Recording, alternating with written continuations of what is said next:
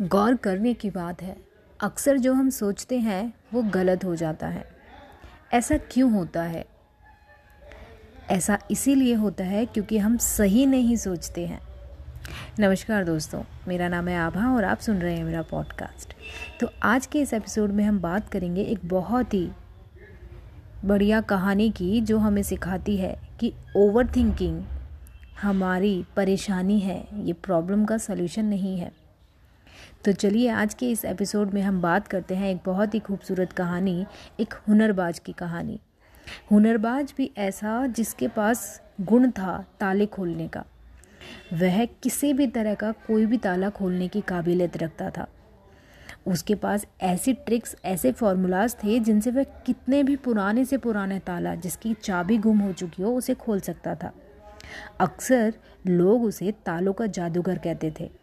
और अपने इसी गुण की वजह से उसे अलग अलग डिफरेंट टीवी शोज़ में बुलाया जाता एग्जिबिशंस में बुलाया जाता। जब भी कोई पुराना ताला मिलता, जिसका कहीं कोई इलाज नहीं था, वहाँ पर इस हुनरबाज को बुलाया जाता और ये अपने ट्रिक्स से उसको फट से खोल देता। और दिन रात यह इसी वजह से पॉपुलर होता गया। फिर एक दिन एक बिजनेसमैन ने सोचा कि क्यों ना इस हुनरबाज को यहाँ बुलाया जाए। और इसके ताले खोलने के गुण को परखा जाए। उन्होंने हुनरबाज से बात की और उसे दस लाख की इनामी राशि घोषित भी करने को कहा। निश्चित समय पर हुनरबाज ऑर्गेनाइजर के पास पहुँचा। बहुत सारे दर्शक आए हुए थे और सभी अपना मोबाइल में वीडियो बनाने के लिए तैयार थे। और सभी दर्शकों को एक खास तरह के पुल के चारों तरफ़ बिठाया गया था, ताकि वो इजीली मोबाइल से उसको कैप्चर कर पाए। और जो व्यक्ति था, उसको एक बॉक्स में बिठाया गया और बॉक्स को स्विमिंग पूल के अंदर डाला गया। और व्यक्ति को कहा गया कि आपको ये ताला खोलकर स्विमिंग पूल से बाहर आना है। और साथ ही उस बॉक्स के अंदर एक इमरजेंसी बटन भी दिया हुआ था। यानी कि अगर वह व्यक्ति उस ताले को नहीं खोल पाया तो वह इमरजेंसी बटन दबाकर बॉक्स के बाहर आ सकता है। पर्सन जो व्यक्ति था, वो बहुत ही खुश था, क्योंकि उसे लगा ताला खोलना तो बहुत इजी है।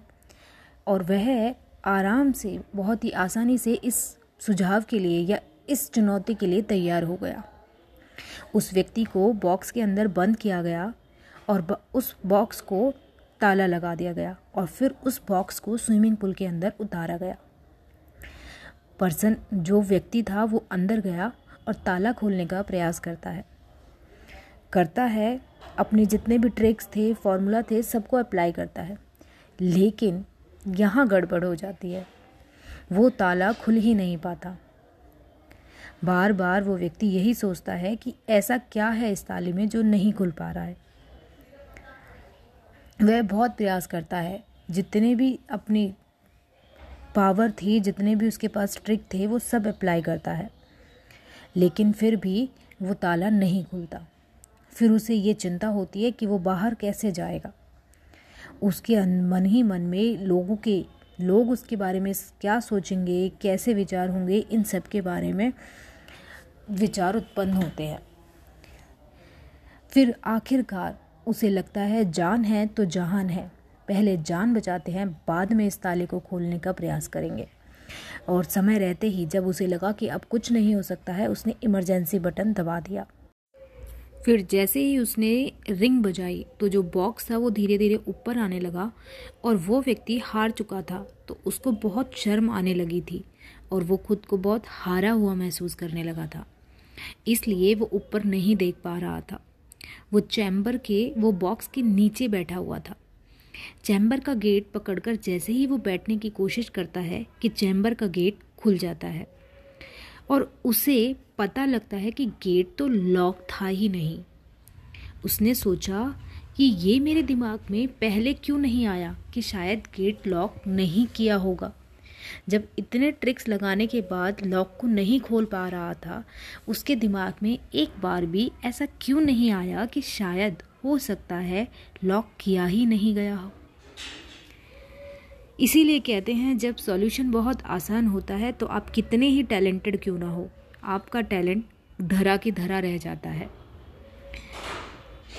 अगर आपको ठहर के सोचना नहीं आता, कई बार कुछ नहीं करना ही सॉल्यूशन होता है। कई बार बस ये सोल्यूशन होता है कि वाकई में प्रॉब्लम है या नहीं है। हम आसपास के लोगों से हर बार ये सुनते हैं बुक्स में पढ़ते हैं वीडियोस में देखते हैं बिज़ी रहो, हमेशा बिज़ी रहो। बिज़ी लोगों की वैल्यू होती है। एक ये ट्रेंड से चल गया है कि लोग बड़े लोग होते हैं बिज़ी रहना अच्छे है।